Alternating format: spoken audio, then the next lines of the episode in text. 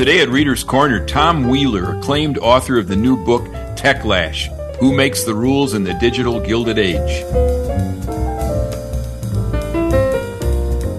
I'm Bob Kustra. Welcome to Reader's Corner. On today's program, former FCC Chairman Tom Wheeler joins us to talk about his new book, Techlash. Praised by Ken Burns as one of the foremost explainers of technology and its effect throughout history, Tom Wheeler turns his gaze to the public impact of entrepreneurial innovation. In his latest book, Techlash, he connects the experiences of the late 19th century's industrial gilded age with its echoes in the 21st century digital gilded age, revealing how new digital technology has changed commerce and culture, creating great wealth in the process, all while being essentially unsupervised. Tom Wheeler is a businessman, venture capitalist, and former chairman of the Federal Communication Commission during the Obama administration. He is the author of several books, including most recently From Gutenberg to Google, The History of Our Future. Tom Wheeler, welcome to Reader's Corner. Oh, Bob, it's great to be with you. Well, as I said to you before we went on the air, this book is imperative for folks to get uh, their hands on and read um, I've been troubled for some time that these big tech companies uh, seem to be unregulated, can do what they want, make their own rules. Uh, but I'm not going to give away your book because that's what your book's about. So let's start with the basic question. The Gilded Age of the late 19th century and early 20th bears some resemblance to today's Gilded Age of tech giants. Could you uh, tell us what's similar about them and I guess most importantly, what's really different about them when it comes to either regulating them, breaking them up, or whatever it might be? Well, it's a great question, Bob, and and it's what frankly got me started um, on this whole exploration that ended up being um, the book. Uh, if you look at the original Gilded Age and today, just look at the things that we have in common. Um, there was new technology that was driving new products, that was creating new economic behaviors, that was accelerating the pace of life, creating monopolies, destroying small businesses, creating great wealth disparity, generating consumer harms, and even generating fake news. And you look at those and you scratch your head and you say, "Oh my goodness!" You know, it was it it was Mark Twain who coined the term uh, the Gilded Age, and we all recall that to gild is to paint with gold something which isn't to make it appear what it is not. And he thought that that was a good description of of that era. But he also had a phrase where he said that you know history doesn't repeat itself, but it occasionally rhymes. And it seems to me that there is a real rhyme between the experience of the original Gilded Age and today's digital Gilded Age. Why don't the same remedies the reformers used in the original Gilded Age, like antitrust law, that is simply breaking up the big guys like Teddy Roosevelt did with Standard Oil, in the second decade of the 20th century. Why doesn't that work for the digital age? Well, it is important that we have antitrust enforcement. There's no question about that. Um, and I make clear in Techlash how important that is. But we can't rely on competition laws for everything. For instance, you can't deal with consumer privacy rights in an antitrust action. You can't deal with fake news in an antitrust action. So these actions are really important to make sure that that there are not monopolies that destroy competitive markets and the innovation that those competitive markets bring, but they are not in themselves sufficient. Uh, and that's why I propose that we need the creation of a new federal agency with digital DNA to focus on the other issues that digital technology has delivered. Now, in order to do that and so many other things that you recommend here in your book that we'll talk about shortly, Uh, it's going to take uh, the work of some representative assembly someplace, whether it's in the states or in Congress. We hope, of course, that it's in Congress. But usually when a Congress is about to act on something, they're looking over their shoulder to see where, where their folks are. Uh, how do my people feel about this? You've, you've got some polling numbers in your book about this kind of support for regulating big tech there actually is in the polls, don't you? Oh, absolutely. And I mean, I think that there, it is clear that Americans are not happy with the status quo and the power of big tech to make their own rules that can infringe on the rights of those Americans and the public interest writ large. Um, so this is a, this is a very potent political issue, I believe. And just to make sure that we understand the role that major platforms like Google play in the dissemination of fake news. Again, there's two there's two sides to this, but one is the privacy issue, and then there's the issue of of fake news. Uh, what is the percentage of advertisements funding that fake news, or let's call them, well, what you call them, low credibility sites from Google ad servers alone? How much advertising is going out to those kinds of sites? Well, it's a it's kind of a hidden reality that most people don't see. That Google's business is selling ads not only on their services, Google Search and YouTube and, and things like this, but also they sell ads for everybody else. And their ad sales platform becomes the money machine for all of the fringe websites that keeps them alive. And they have every right in the world to do this. You know, I'm a capital C capitalist. I, I believe that capitalism is the best allocation of resources. But what we need to have are guardrails that says, okay, here's the definition of responsible capitalism. And that's what we saw finally towards the end of the original Gilded Age, and it's where we need to be moving today. I, I mean, I, some of the numbers in in your book just floored me. Uh, almost three fourths of all advertising revenue goes to digital media, and of that, half of it is controlled by Google and Facebook. I mean, that that really tells you something there, doesn't it? Well, they are clearly dominant platforms, and one of yeah. the fascinating things about the way in which digital technology works uh, is that well let me, let me back up. I have a chapter in the book called this is not the fourth industrial revolution. And if we expect that that digital technology or digital markets behave in the same way as the industrial markets did then we're making a big mistake and if we build regulation around that model then we're condemning ourselves not to protect consumers not to protect uh, competition, and more importantly, not to create an innovative environment, which we need to have so that we continue to see new ideas. The, the, the problem was that industrial era regulation was rigid, sclerotic micromanagement. And that kind of regulation won't work in the digital era, which is why I propose a new model.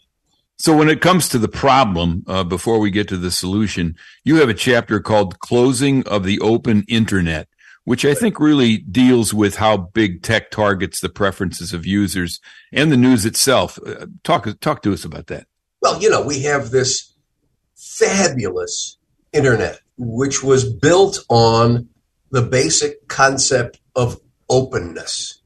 Anybody can get on and reach anybody else and then the big dominant platforms came along and closed that openness and said, no, you can only use me if you agree to my terms, which lock you into my walled garden.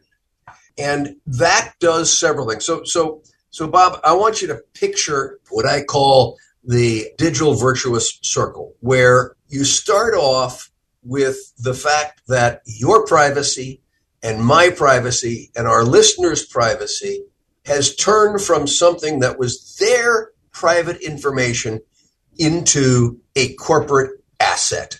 And that's the key of the business model. But then they hoard that data. The companies hoard that data so that they can control the marketplace. Because if you can't have access to data, which is the capital asset of the 21st century and what everybody needs to offer services, if you can't have access to that data, which is being hoarded by the company, then you can't compete. And then the third part of that virtuous circle is that if you can't compete, then the person or the party, the company that owns the data, that controls the market, then controls what goes goes into that market and goes over those services. And then when you click on that, it creates new data, which starts the whole process again. So we're in a, uh, it's like a hamster wheel where right. once you lose your private information, then it begins to feed all of these other negative kinds of activities. You're listening to Tom Wheeler. He is the author of Techlash Who Makes the Rules in the Digital Gilded Age? So you mentioned corporate, the corporate asset, the, the pri- the information that these companies get on us when we go online, and then it's converted to something you call a corporate asset. And the, the technique or the way in which they do this is through something uh, called AdWords. And help us understand just, just how AdWords is used to make this corporate asset a very sound financial investment for advertisers. And of course, lots of money to be made by Google or Facebook. Well, AdWords was a, product developed by uh, by Google um, in its early days, um, in which they identified what it was that you, Bob, were interested in by your behavior on the web and would associate advertising with that so that in the previous advertising environment, uh, if you lived in an apartment, you still saw advertisements for gutter cleaning, even though it wasn't yeah. the problem that, that you had. um, but with AdWords and other targeting capabilities, you say, okay, well, Bob lives in an apartment, so that's not the right thing to send to him. So this was a this was the this is the holy grail of advertising, if you will. What is it that pulls Bob's chain? What is it that uh, appeals to his interests and his prejudices? And um, and let's make sure that he sees that. And it was, as you suggest, a great money making tool and the amazing thing is that what happened was that this distant company and, and all of the dominant online players, these distant companies who captured your information and turned around and leased access to that information so people can target you, ended up gnawing away, if not destroying, local businesses that you used to depend on. And I don't care whether that is is the uh, the local five and dime or the uh, local newspaper, um, because of the fact that news feeds can target you what you want to see, and they can sell advertisements to it. Then advertisements in the local newspaper are less interesting or of less value. Mm. And that's why we see, for instance, the decline of this important American honesty factor of local news. Mm. But it all goes back to okay, Bob, what is it that I know about you? Because I know everything about you. And I'm going to use that information to target you. And I'm going to sell that targeting. You know, I'll speak only for myself on this next question, Tom, but as I've been watching the media over the last few months, few years, who knows, um, I hear a lot of concern about artificial intelligence. I don't hear as much concern about the privacy issue. Um, and, and you have a chapter on that. And I, I must say that I've never spent that much time thinking about artificial intelligence as a problem. But I want you to explain for our listeners, uh, and they can get this when they read the book, a specific generative artificial intelligence. Chat GPT is is what we're talking about here. And uh, explain the pizza in the VCR. I I read that thing and could not believe a machine could possibly have simply come up with this answer, but I'll let you explain it. Well, artificial intelligence has been with us for a long time. Um, I mean, it prices your airline seats. Um, it recommends books to you on Amazon, you know, etc.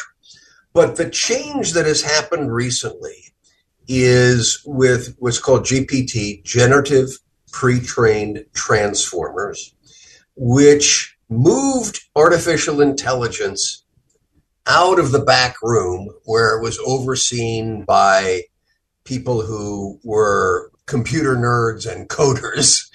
Um, and I mean that positively. Um, and and all of a sudden, you and I can chat with the machine because they've figured out how to take our natural language that you and I are speaking right now and have a machine respond to those inquiries. And so the, the example that I use in the book is um, I mean, it was it was when the scales fell from my eyes, and I and I really understood what was coming on here. That that Chat GPT was asked how to deal with a peanut butter sandwich stuffed into a VCR, and to do it as though it was in the language of the King James Bible, and it produced this absolutely fascinating response. Um, and one of the most interesting things to me about ChatGPT, and I use it frequently, is that you know, unlike you go on Google or something like this, and you you ask a question, and the answer comes up all at once. This literally comes out on your screen word for word, almost as if you're watching it think, or almost as if you and I are listening to each other and and it has an incredible capability to um, to look into all of the data that has been created that they have trained their software on um, and to be able to respond to your english language or for that matter french or spanish yeah. or whatever from a computer and it is it is a huge step forward and the interesting thing is it's just the beginning of where we go from here Mm-hmm. But one of the key points I think we need to make sure that everybody understands, Bob, is that how we deal with artificial intelligence is very important. But we haven't even dealt with the basic issues of the digital era, such as privacy, such as competition, such as truth and trust. And all of those issues are what feeds artificial intelligence. And all of those issues are actually made worse by artificial intelligence's ability to manipulate that data and feed something back to you. So you say we haven't dealt with them. That's true. But as you point out in your book, others have, like the European Union, the UK, and China. Uh, let's just focus on the European Union for a moment because I think they may have made the most progress on this subject. Uh, share with us what's going on elsewhere when it comes to people realizing there is a need for some kind of regulation here. Well, the European Union has enacted um, three, going on four major laws. One had to do with privacy, the, what's called the General Data Protection Rule, GDPR, which has kind of become a worldwide standard. The second is the Digital Services Act, which has to do with the content that gets distributed. The third is the Digital Markets Act, which has to do with competition. And the one that they're about to address is the Artificial Intelligence Act. And what is disappointing to me, and I write about in the book, is that the United States of America, which has been a long time leader in technical policy development is AWOL. That um, we are not, you know, it's the old, it's the old expression of where you stand depends on where you sit. Well, we don't know where we sit on these important issues because our government has yet to speak. And in that kind of a vacuum, others step in. whether they're the European Union, the United Kingdom, China, whomever. And human nature is that you define those rules in just a way that just happens to tilt a little to your advantage. And I don't think that that's that's not the historical role that the United States has played in the world. And we have abrogated our leadership by the fact that we have abrogated our responsibility to act. You're listening to Reader's Corner. My guest today is Tom Wheeler, acclaimed author of the new book, Techlash Who Makes the Rules in the Digital Gilded Age. Well, let's get to something you've mentioned a couple of times in uh, our conversation here. Uh, you wrote an article with some others entitled New Digital Realities new oversight solutions in the U.S. And that's where you recommended what you've already mentioned, the Digital Platform Agency. Uh, you suggest in the book that what we need here is a different kind of regulation, if you want to even call it that. We need enforceable behavioral standards in the design of digital platform services. Help us with that one, Tom. what does that mean?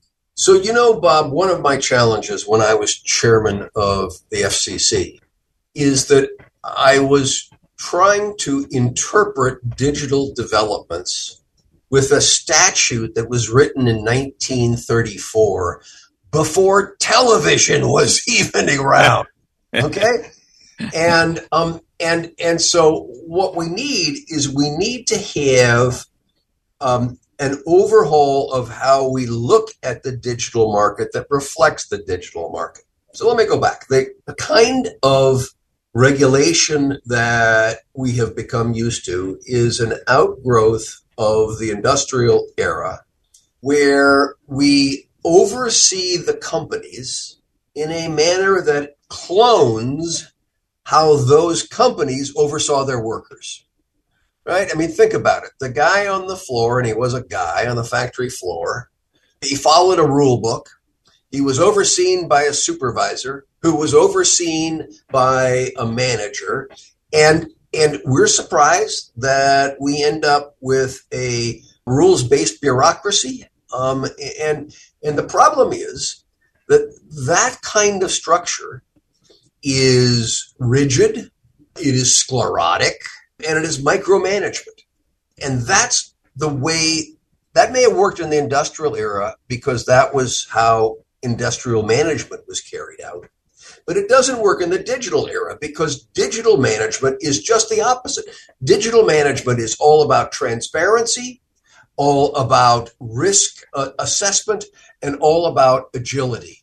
But the problem is that we haven't imported those kinds of digital management techniques into our oversight of the companies that are using those techniques. And we're stuck with these old, rigid micromanagement, uh, industrial era concepts. And not only does it make it hard to protect consumers and competition, but also that kind of rigidity is anti innovative. And one of the things we want to make sure we do is that, yes, we protect consumers. Yes, we protect competition. But yes, we also want to encourage innovation. And that means that the manner in which we oversee these companies has to be different from what we've seen in the industrial era. Don't the companies oftentimes use the word consent as their reason for using our data? Uh, you point out in your book that that's really not enough. And I, I, must add here that I don't know how many times I've entered into some kind of an agreement or a contract and, and they give me three or four pages of print I can hardly read. And at the very bottom, they ask me to sign it. And I do, admittedly, without reading much of it. so I think this is what you're getting at here, but I'm not sure. No, you're absolutely right. I mean, when you stop, when you stop and think about it, um, before you can use a digital platform, you have to consent to having your privacy invaded. And I don't mean just your privacy in terms of, well, what are you looking at on that platform? But what are you looking at on other platforms and every place that you go on the internet? And then, oh, by the way, let's look at where you are physically because we're tracking your cell phone data. And that has all been justified on the fact, well, you know, they consented to this. You know, the lawyers call that a contract of adhesion, that you have no choice but to agree to being abused. And so we need to get away from that smokescreen that the companies are hiding behind this thing. Oh, well, Bob gave us permission to do this. Bob didn't have any choice. And Bob couldn't read, you know, seven pages of small type legalese to begin with. Right. And and so what we need is is a set of behavioral standards that say this is the way companies are going to handle your private information. They'll yeah. use just as much as they need for instance. Mm. They won't save it um, and open up, return some basic privacy rights to you. You've done a fine job of distinguishing between the privacy issue, the likes and dislikes that I might have about products that I'm looking for online. And then, of course, that's factored into which direction they're going to send me. But it gets a little scarier when you start talking about social media algorithms that actually deliver news content that's designed, as you say, to agitate and stimulate tribal prejudices. In this particular case, you do recommend a couple of specific actions which come out of a very old what 1923 newspaper editors code yeah. of conduct yeah, yeah. you know it's really interesting that uh, you know we go back we began by talking about the similarities between the gilded age and and the digital gilded age um, and and one of them uh, as i said was fake news you know you had press barons like william randolph hearst and joseph pulitzer who would print lies just flat out fabricated lies because they knew that if they could enrage the population, they could sell more papers. And if they could sell more papers, they could charge more for advertising. Oh my goodness. Doesn't that sound like what we see today on Facebook and other social media platforms? It's called enrage to engage because engagement holds the user to and every moment that you're on they're collecting information from you. And it allows them more time to sell advertisements to you, to deliver advertisements to you. And so, what brought yellow journalism to an end was a fascinating thing that the editors of these yellow journalism newspapers did was they banded together. They formed the American Society of Newspaper Editors in 1922 and in 1923, they came out with a code of conduct. And the first item on the code of conduct was tell the truth. And um, the difference between now and today is that it was those editors who were making the decisions about what went into the newspaper. And they had a moral compass. Today, what you see on your social media feeds is decided by algorithms. And algorithms are soulless. they have no moral center. And so what we need is a set of guidelines that say, just like the newspaper editors said, this is what is considered to be fact. We're, we're seeing this today with what's going on um, uh, with Israel and uh, and Gaza. The huge um, disinformation effort that is being run. And there is a need to have some kind of an ability to say, okay, this is from a legitimate source, this is not, and you should judge it accordingly. You know, to his credit, Mark Zuckerberg did that leading up to the last presidential election and um, and they rejiggered the algorithm so that it favored credible news sources like NPR, like like the New York Times, like CNN, over some of the fringe sites. And that was the responsible thing to do leading up to the election. Immediately after the election, they undid that, and we all know what the results of that were. So, where where can we go in Congress, uh, in the current Biden administration, to find people who are really focused on this right now and give us some hope that that it's going to be addressed? Is, is, are there individual members of Congress? Uh, there is a Klobuchar committee, I think, that is dealing with this, but her last book was called Antitrust.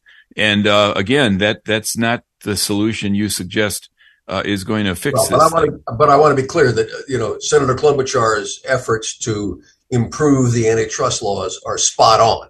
All yeah, right, right. It's just not. Uh, it's just not a the, the, the only thing that needs to be done. Yeah. So it was. It's interesting, Bob, because um, I'm at the Brookings Institution now, and we had a discussion about this with Senator Michael Bennet from Colorado and Senator Peter Welch from Vermont, both of whom are sponsoring legislation that would create the kind of digital platform commission that I talk about in the book. So the Great. answer, the, so yeah. the good news is that this is something. There is legislation in the Congress, and it's it's getting increasing awareness, and AI is driving that awareness as yeah. well.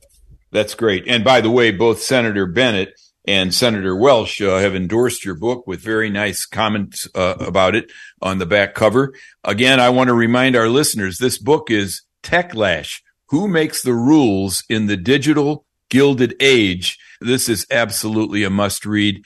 Tom Wheeler, I want to thank you for writing it. I want to thank you for joining us today at Reader's Corner and having such a great conversation about something so important to our digital future. Bob, it's great to visit with you. Thank you for your interest. Reader's Corner is presented by Boise State Public Radio News. The engineer for today's show is Eric Jones, with production by Joel Wayne. I'm Bob Kustra. Please join me next week as we talk to today's leading writers about the ideas and issues that help shape our world at Reader's Corner.